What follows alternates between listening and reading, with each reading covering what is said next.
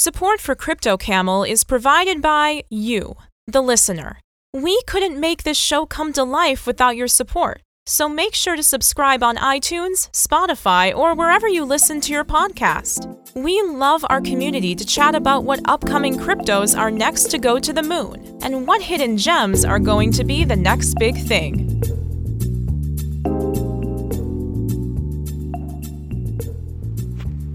Hey, hey, welcome to another episode of Crypto Camel. This is your host, John Saffron. Today's episode, we're going to cover what's happening with FTX as the trial comes to a close. Uh, we're going to cover some interesting news about SafeMoon, and uh, we're going to talk about everything that's been happening in the trial. We're going to cover it from the beginning to end, just kind of give you a rundown to uh, understand what's happened so far and how it's looking now. The jury hasn't yet uh, deliberated and we don't have a verdict, but uh, we'll cover everything up until today and we'll see what happens soon. So, uh, the trial of uh, Sam Bankman Fried began on October 3rd with jury selection. And uh, Bankman Fried was charged with seven counts of conspiracy and fraud in connection with the collapse of FTX. This is the cryptocurrency exchange he co founded. He's pled not guilty to all charges. The case is being heard by Judge Lewis Kaplan, who has presided over a long list of other high profile cases. Um, Bankman Fried was ordered to be jailed on August 11th after Kaplan found that his um, sharing of former Alameda Research CEO Carolyn Epstein's uh, Ellison's uh, personal papers amounted to witness intimidation. Alameda Research um, was trading house who also founded uh, by Bankman Fried. Previously, he'd been under house arrest in his parents' home in Stanford, uh, California, under a $250 million uh, bond. Um, as the pre-trial preview, the Department of Justice was focusing its arguments on allegations that Bankman Fried misled customers, investors, and lenders regarding the safety of their funds while using Alameda to steal their money and influence po- politicians in Washington. Now, the defense, meanwhile, brought arguments about um, Sam Bankman Fried being a young entrepreneur who made business decisions that didn't work out. And the defense denied the existence of secret transactions between Alameda and FTX or a backdoor used to steal customer funds. And according to previous arguments presented, all transactions were legitimate or made in good faith by SBF. And the defense also highlighted the role of Binance uh, in the bank run that led to FTX's collapse. And uh, according to uh, the defense, Bankman Fried assumed FTX was allowed to loan funds to Alameda as part of a business relationship with the market maker, and there was no secret door for transactions between companies. And then prosecutors noted that Ellison Wang and, and Singh would offer the jury insider detail about SBF's role in FTX operations and alleged crimes. However, the defense pointed out as part of the cooperation agreement with the government, uh, they were supposed to give testimony against SBF, raising doubts about their credibility. Now, the defense also downplayed accusations against the nature of the relationship between FTX and Alameda, arguing that FTX margin traders were aware of the risks associated with transactions. The defense claimed uh, that there was no theft and it's not a crime to be the CEO of a company that files for bankruptcy. And in the second half of the first day of the trial, the jury heard from two witnesses Mark Julliard, a French trader and a former client of FTX, and Adam Yedia, a friend of Sam Bankman Fried and former employee at Alameda Research and FTX. And in his testimony, Julliard said that he had four Bitcoin held at FTX at the time of the exchange's collapse, worth nearly 100000 He admitted that FTX um, and SBF um, uh, marketing efforts, as well as the notable venture capital companies, uh, FTX gave him the confidence to use the exchange for crypto trading. He assumed that the venture capital firms had done due diligence on FTX and its leadership. And during the questioning, prosecutors emphasized that the trader used FTX exclusively for spot trading and was unaware that the exchange used client funds for crypto trading with Alameda Research. And on October 4th, the Department of Justice and uh, SBF uh, defense state that their arguments, um, basically within the first hours of SBF trials, they've offered a glimpse of the arguments to the U.S. The DOJ and the former FTX CEO's defense will bring to court in the coming weeks. And after a jury selection in the morning, both parties gave opening statements to the 12 person uh, juries. On October 5th, um, there was a cross examination of um, uh, Yidia. And uh, basically, um, there was a, a liability of $8 billion from Alameda to FTX. And that was at the center of the prosecutor's cross examination of Adam Yidia. And on October 5th, Yidia, who was a close friend of SBF and was a developer at FTX, he also was one of 10 people to live in uh, SBF's $35 million luxury resort in the Bahamas. And according to Yidia's testimony, since early 2021, FTX used Alameda's account uh, labeled North Dimensions to deposit users' funds while facing difficulties opening its own bank account. And funds would be considered Alameda's liability toward FTX, which reached 8 billion in June 2022. And while Yidia was aware of the funds sent to Alameda's account, he didn't see it as a concern when he first heard about it in 2021. However, after learning about the liability amount in 2022, he voiced his concerns to SBF during a tennis game. And according to Yidia, SBF said that the debt should be settled between the companies within six months to three years. I trusted Sam, Caroline, and others at Alameda to handle the situation, Yidia said. And um, answering questions for prosecutors. So, uh, upon learning that Alameda was only holding the funds using them to pay debtors, Yidia resigned in November 2022. While prosecutors used the case to illustrate how the companies were commingling funds, SBF's defense counsel sought to share a broader picture of FTX and Alameda's relationship with the jury. The defense highlighted that FTX was growing fast with its leadership working over 10 hours a day uh, during 2021 and in the bull market. And the defense counsel also pointed out that Yidia had been under several inquiries from prosecutors under an immunity order, meaning cooperation with the prosecutors would protect him from facing any charges regarding his role at FTX. And also, according to SBF's defense, um, difficulties opening a bank account and reliance on Alameda's North Dimensions deposit funds were well known. Yidia's cross examination will resume, and um, when it did, um, two witnesses testified during the second part of the SBF trial on October 5th, which were Matthew Huang, co founder of Paradigm, and Wang, a co founder of FTX and Alameda Research. A Paradigm invested a total of 278 million in FTX in two funding rounds between uh, 2021 and 2022 and according to Huang, the venture capital firm was not aware of the commingling of funds between FTX and Alameda, nor the privileges that Alameda had with the crypto exchange. And such privileges included Alameda's exemption from FTX's liquidation engine, which is a tool that closes positions at risk of liquidation. With the exemption, Alameda was able to leverage its position and maintain a negative balance with FTX. So the Paradigm co-founder also acknowledged that the firm did not conduct deeper due diligence on FTX and instead relying on information provided from uh, Sam Bankman-Fried. And during his brief testimony, Wang acknowledged that he, along with Bankman-Fried and Ellison, had committed wire fraud, securities fraud, and commodities fraud.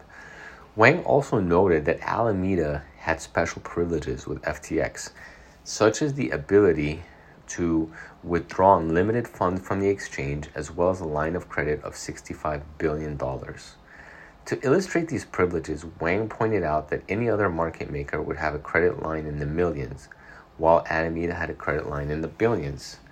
A loan of approximately 200 to 300 million from Alameda was also mentioned by Wang, allegedly as part of the purchase of other crypto firms. However, the loans were never credited to his account, which he testified on uh, October 6. So now I just want to take a quick moment and uh, talk a little bit about our sponsor. Uh, this show is sponsored by BetterHelp. Have you ever found yourself at a crossroads in life? uncertain about which path to take? I think we all have at some point. It might be that moment when you're contemplating a career change or when your relationship needs a little extra care. Life can throw us curveballs, and sometimes we just need a helping hand to navigate our way forward. I personally understand the power of therapy in transforming lives.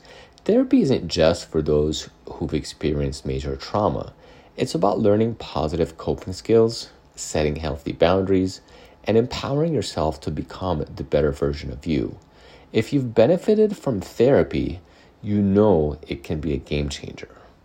So if you're considering therapy, give BetterHelp a try. What sets them apart is the convenience and flexibility they offer.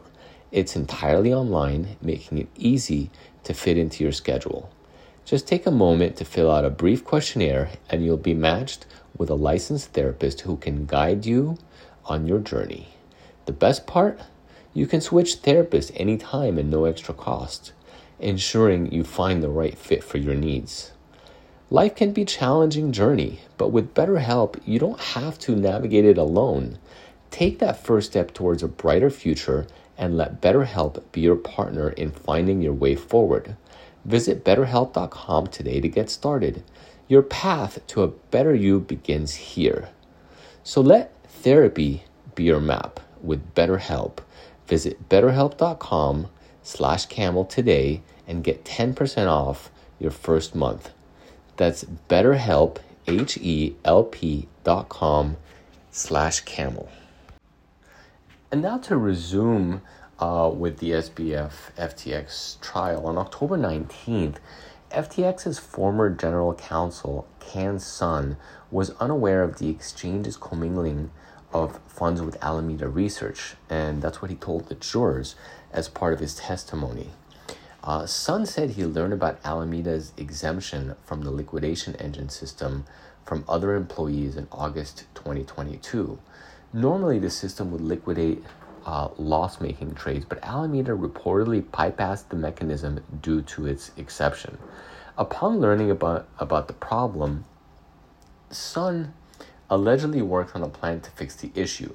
The plan would include a delay liquidation mechanism to replace the non exemption on Alameda's account. And according to the plan, the delayed mechanism would later be applied to other market makers on FTX which also sought to notify customers and regulators about the issue. According to Sun, the plan was stalled by other FTX departments and was never implemented. Furthermore, Sun acknowledged that he relied on SBF's statements about segregating customer funds to develop the company's terms of service and answer regulator inquiries. FTX's terms of service said that none of the digital assets in your account are the property of or shall or may be loaned to FTX Trading in opposition to what had apparently been happening between the sister companies. And the same terms would apply to fiat assets, Sun noted in his testimony. And additionally, uh, the former FTX attorney disclosed a spreadsheet he used to trace loans by Alameda to Bankman Fried, Gary Wang, Ryan Salame, and Nishad Singh. And according to the spreadsheet, Alameda loaned 2.1 billion across um, across 35 loans. These loans were used to fund other ventures investments by FTX. While this process wasn't the most transparent way of carrying out investments, it was a legal option at the time, Sun said. And on October 27th, this is when SBF faced the jurors. Um, SBF recognized that a lot of people got hurt due to FTX's collapse, but denied any wrongdoing in the exchange's relationship with Alameda Research. I made a number of small mistakes and a number of big mistakes, he told jurors in the first minutes of his testimony on October 27th. And jurors uh, were listening to SBF's testimony for the first time. and because a hearing was held on the 26th, but without the jurors. Compared with the previous day, Bankman Fried appeared to be much better prepared for his questions, and he delivered the jurors a narrative of FTX's inception, the first month in business, and his relationship with Alameda. According to him, Alameda was the primary market maker and liquidation provider for FTX, which meant it would be responsible for covering customer losses if FTX's risk engine failed. Due to Alameda's role in FTX, it received customized features in FTX code, such as the ability to go negative without activating the risk engine. The exemption, according to him, was necessary to avoid Alameda's potential liquidation, which would have an adverse impact on the crypto markets. SBF also noted that as a customer uh, that as a customer and liquidity provider for FTX, Alameda was able to borrow funds from the exchange if collateral was provided. Um, and as per FTX's terms of use, borrowers would uh, basically not have any restrictions on using borrowed funds Uh, meaning Alameda could use the funds for trading purposes. And FTX's former CEO also noted that Alameda handled wire transactions on behalf of FTX, acting as a payment processor for the platform. And in response to a question regarding whether he knew how FTX customer deposits on Alameda's account were traced, he replied, I wish I had a better understanding than I did. And SBF also pointed out that the exchange's terms of use had a provision regarding the clawback of funds, according to the document margin trading in futures would fall under um, provision stating your account balance may be subject to clawback due to losses suffered by other users. The provision was intended to ensure that if FTX was unable to cover losses related to spot margin in future, damages could be shared amongst all users. Overall, his testimony argued that the company's relationship was protected by legal documents through mistakes, though mistakes were made during the bull market's speedy expansion. SBF resumed his testimony on October 31st with prosecutor Daniel Sassoon of the Southern District of New York asking the former FTX CEO about whether he believed it was permissible to spend $8 billion in customer deposits. I thought it was folded into risk management, he reportedly said. As CEO of Alameda, I was concerned with their portfolio. At FTX, I was paying attention, but not as much as I should have been. Um, you said it. Uh, was uh, Sassoon reportedly asked. Bankman Fried responded, I said something like that. And the lead defense attorney Mark Cohen's request to have Bankman Fried acquitted was denied by Judge Lewis Kaplan, opening the door for closing arguments to be heard on November 1st.